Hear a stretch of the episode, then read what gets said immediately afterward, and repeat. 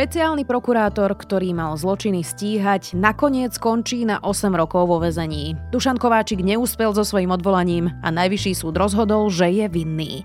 Trest mu však znížil zo 14 na 8 rokov. Je streda, 25. júna, meniny má Olívia a Tadeáš a bude dnes oblačno, na mnohých miestach dážď od 21 do 26 stupňov. Vítajte pri Dobrom ráne. Dennom podcaste Deníka Sme moje meno je Zuzana Kovačič-Hanzelová. Dobrá správa zo Slovenska. Dobrovoľníci a žiaci z Dolných Orešian postupne vysádzajú na území obce Jedlý les. Na realizáciu získala obec podporu z grantu nadácie Slovenskej sporiteľne, ktorá 20 najlepších projektov prerozdelila celkovo 4 milióna eur.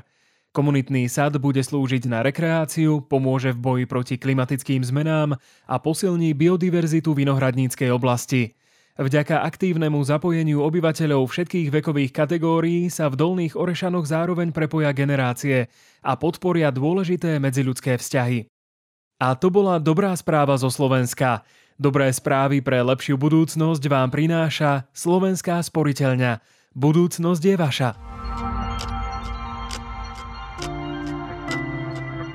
A teraz poďme na krátky prehľad správ. Balíček zákonov Igora Matoviča prešiel v parlamente prvým čítaním s pomocou extrémistov. Za hlasovali okrem všetkých poslancov Kotlebu aj nedávno vylúčené poslankyne Oľano Hatráková a Tabak. Podporu našiel Matovič aj u štyroch poslancov, ktorí z SNS odišli okolo Tomáša Tarabu. Zákony zaťažia rozpočet viac ako miliardov eur, neprešli riadnym konaním ani odbornou diskusiou. Poslanci ho ešte musia schváliť v druhom a treťom čítaní.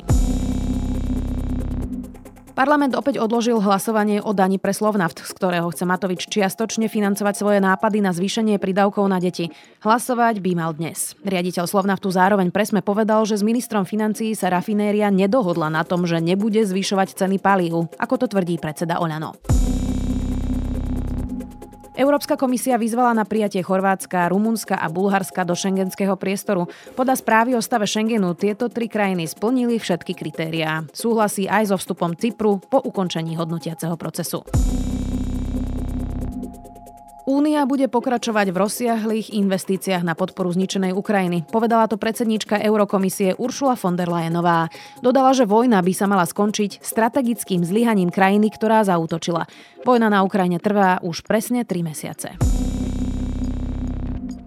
Viktor Miklas, obvinený v kauze dobytkár, vyhlásil, že je vinný vo všetkých bodoch obžaloby. V kauze Miklas figuruje ako vybavovač úplatkov, teda ten, ktorý sľuboval firmám, že za úplatok ich žiadosti o agrodotácie schvália. Viac takýchto správ nájdete na sme.sk.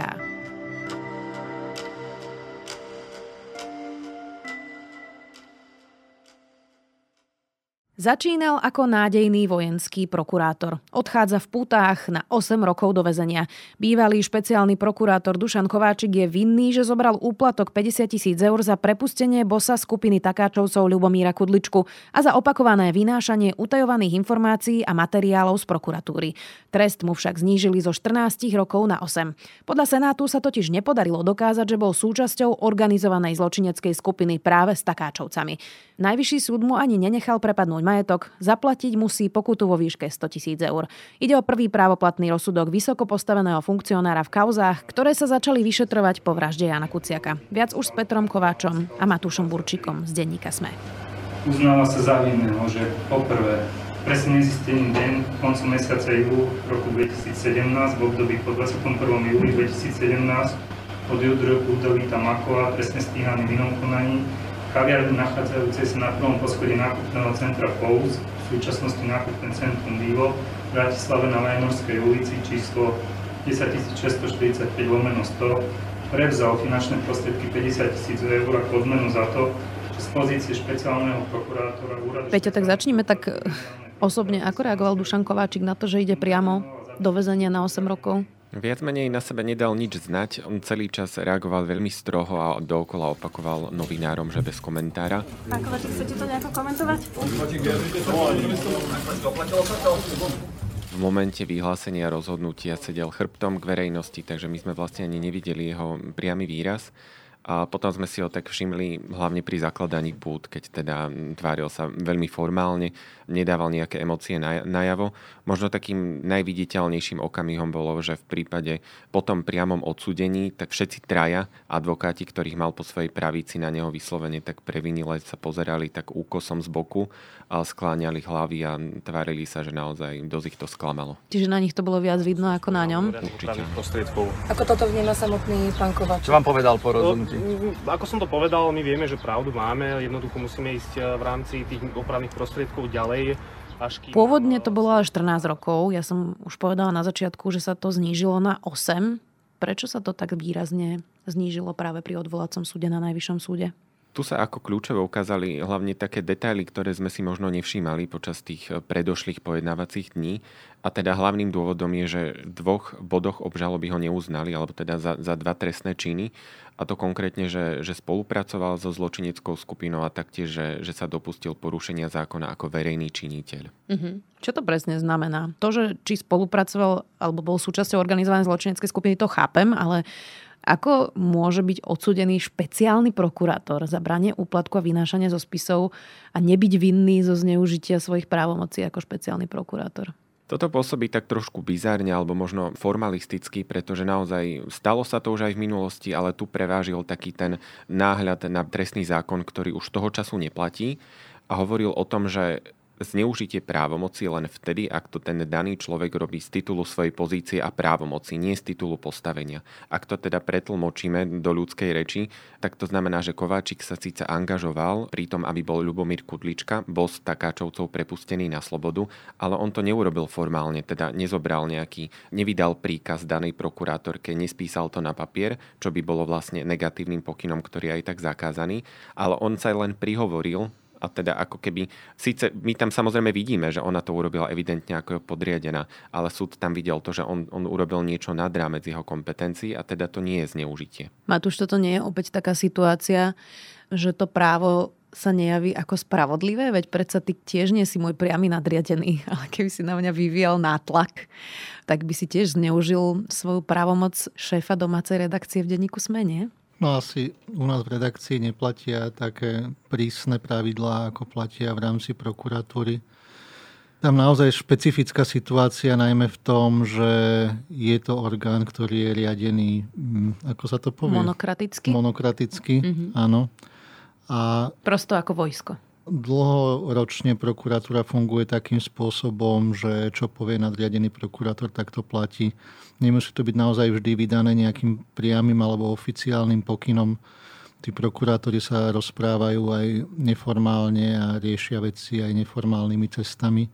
Takže nejaké takéto rozdelenie, že čo je zneužitie právomoci podľa zákona a čo je zneužitie právomoci iba pocitovo je naozaj skutočne na tom sudcovi a súdca sa rozhodol tak, ako sa rozhodol.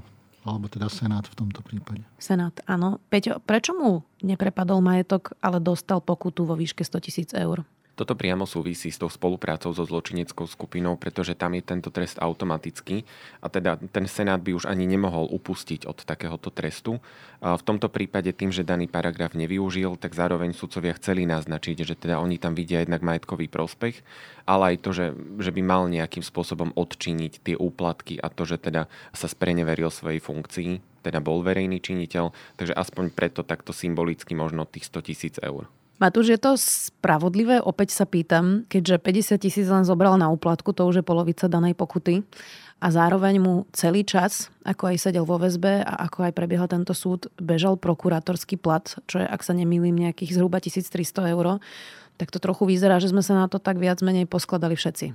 Ja by som bol v tomto prípade naozaj k tej spravodlivosti tak viac veľkorysý lebo stalo sa skutočne niečo nevydané. Môžeme špekulovať o tom, či ten trest mal byť prísnejší, alebo mal byť miernejší, alebo či mal byť Kovačík oslobodený, ale to, že na Slovensku sa stalo to, že Najvyšší súd právoplatne rozhodol v pomerne krátkom čase v takejto kauze o tom, že bývalý špeciálny prokurátor bral úplatky, že je vinný a že ide do väzenia, to je niečo nevydané.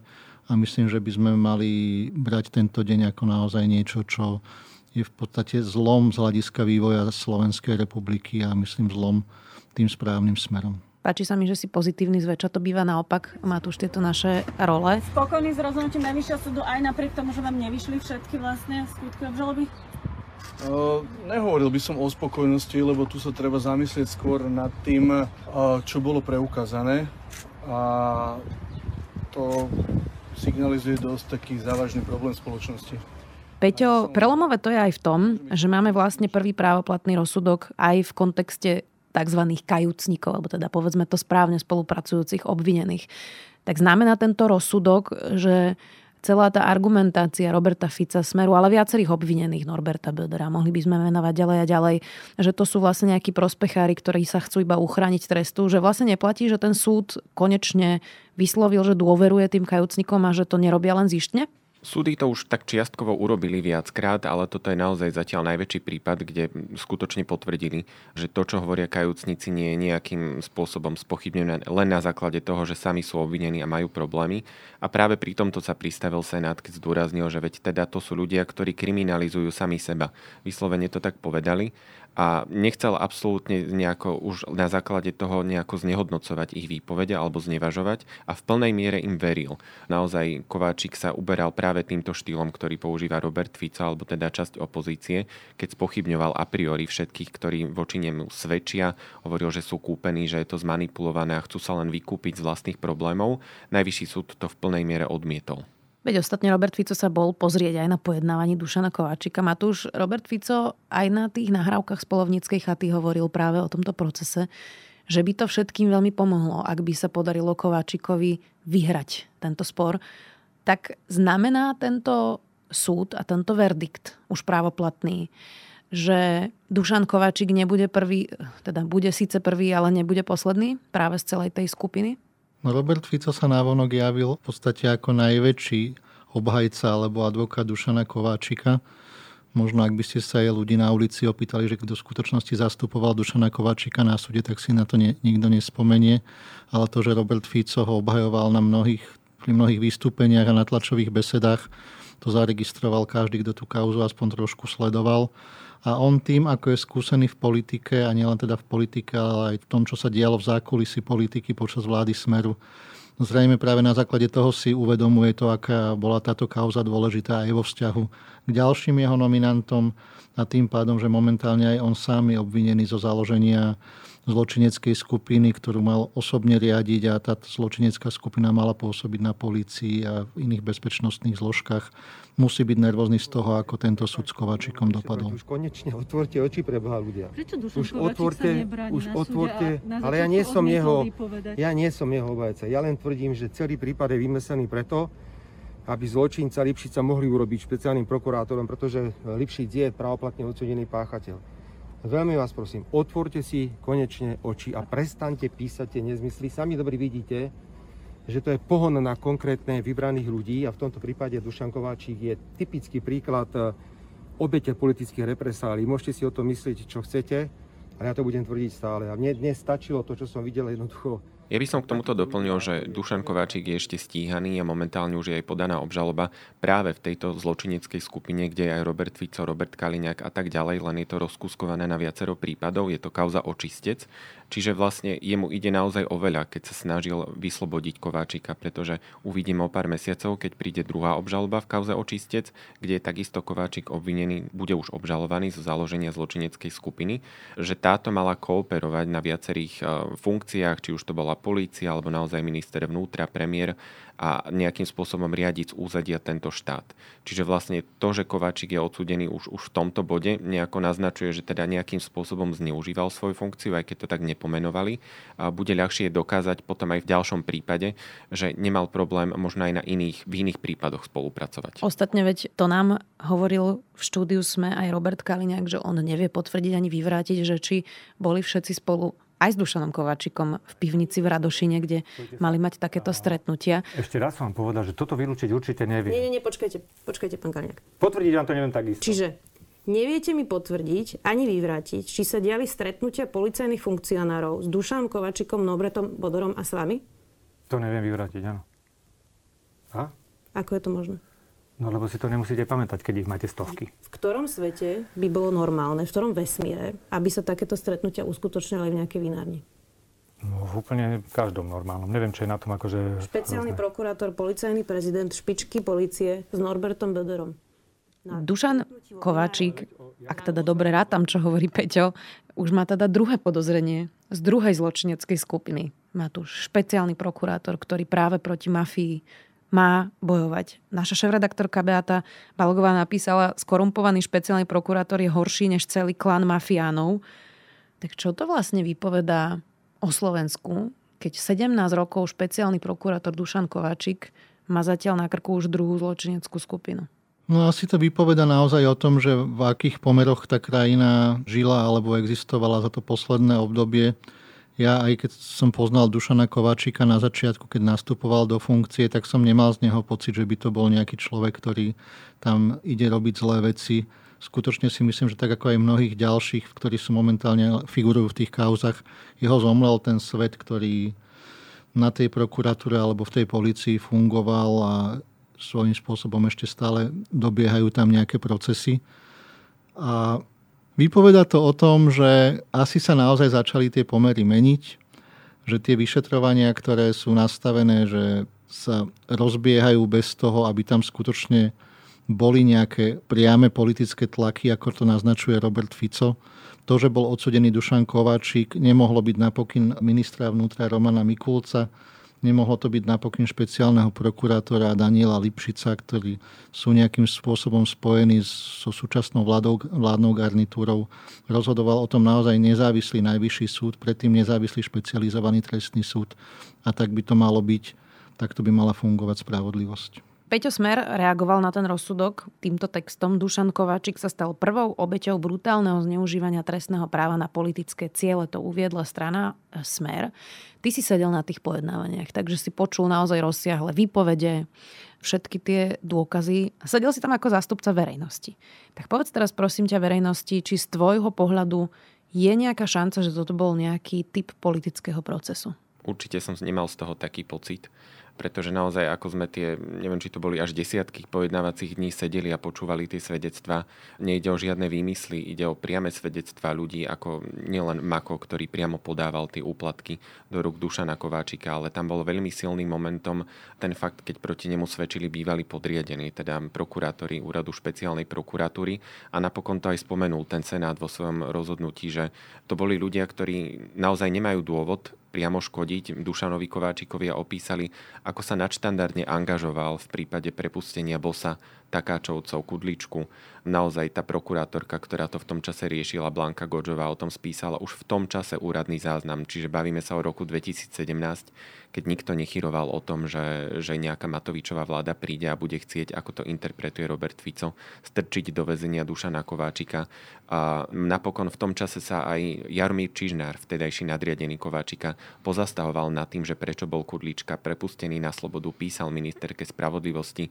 Skôr sme videli také momenty, že ako keby niektorí cukli, keď naozaj Čižnár sa potom na, na súde snažil zastávať Kováčika, hoci vieme, že, že s ním mal problém a dokonca aj v tejto veci, že, že proti nemu nejako vystúpil na porade, zvýšil hlas, čo tam aj zaznelo.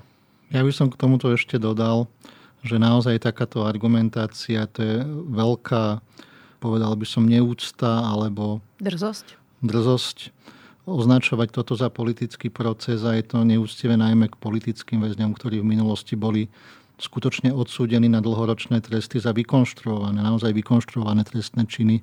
A neboli to trestné činy, ktoré by sa týkali korupcie, boli to veci za to, že niekto povedal svoj názor alebo za to, že sa snažil utiecť cez hranice alebo chcel žiť v slobodnej krajine. Takže porovnávať súčasné dianie s politickými procesmi je skutočne urážka bývalých politických väzňov. Peťo, môže sa dostať von skôr? Dušan Kováčik, je to teda 8-ročný trest? Určite sa môže dostať skôr. V tomto prípade platí tá štandardná zásada, že po dvoch tretinách alebo polovici trestu, keď si zoberieme, tak už teraz vlastne v rámci vyšetrovania má Dušan Kovačík odsedený takmer rok a pol, čiže tých 8 rokov sa to znižuje.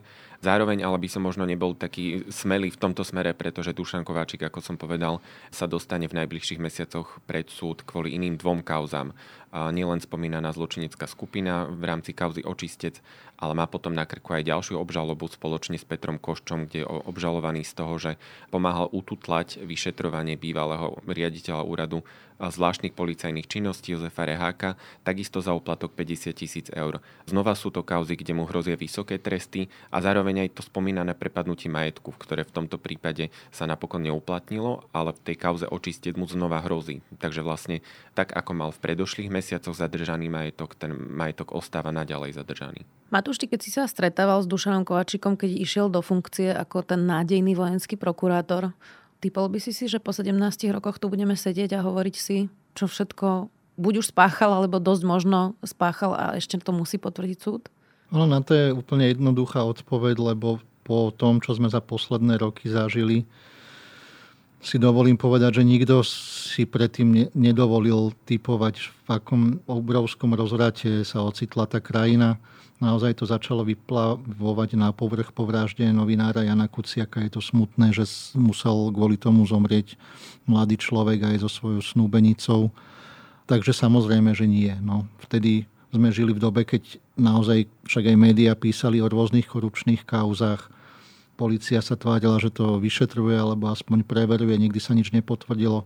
Najväčší úspech protikorupčného oddelenia bolo, keď zatkli nejakého policajného funkcionára za to, že zobral úplatok nejakú bedničku s jablkami alebo kardiolog Fischer, keď zobral nejakú tašku s husou od nejakej rodiny za to, že urobil dobré operáciu. To bola veľká sláva, že sme odhalili takýto prípad.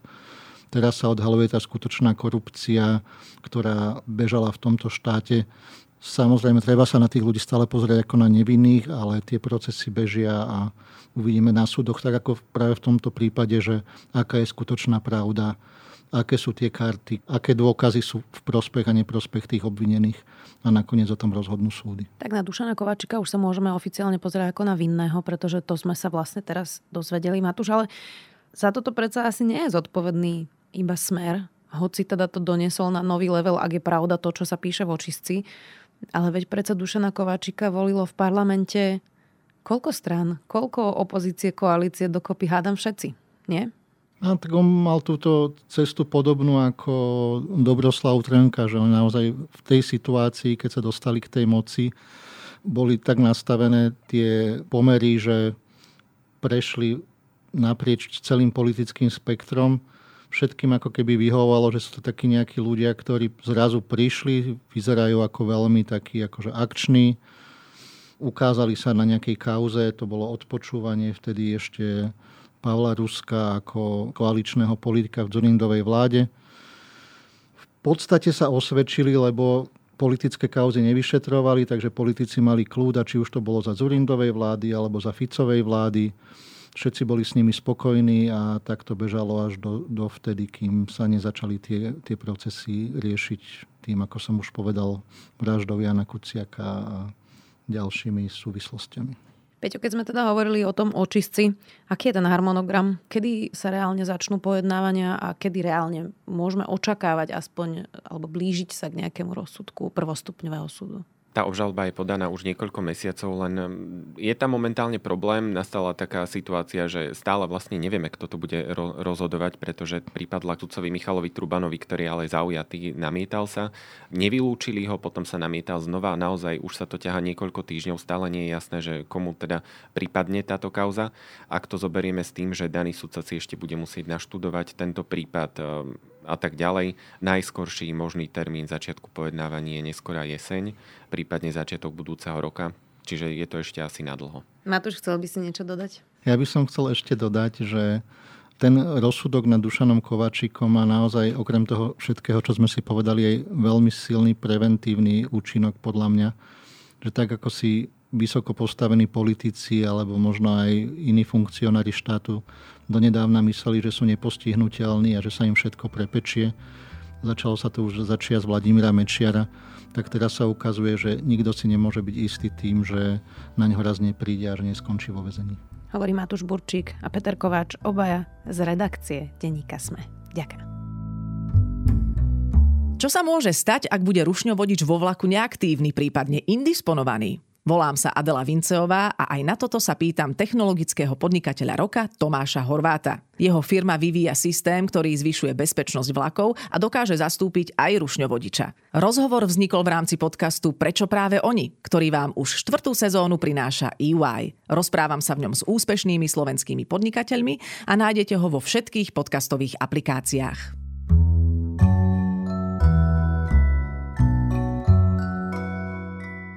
Nezabudnite, že dnes vychádza aj nový vedátorský podcast o fotení exoplanet a takisto aj nový Zoom o čiernej diere v strede našej galaxie, o tom, aké bunky v mozgu odumierajú pri Parkinsonovej chorobe a prečo tínedžeri prestávajú počúvať svoje matky. To je na dnes všetko. Do počutia. Opäť zajtra.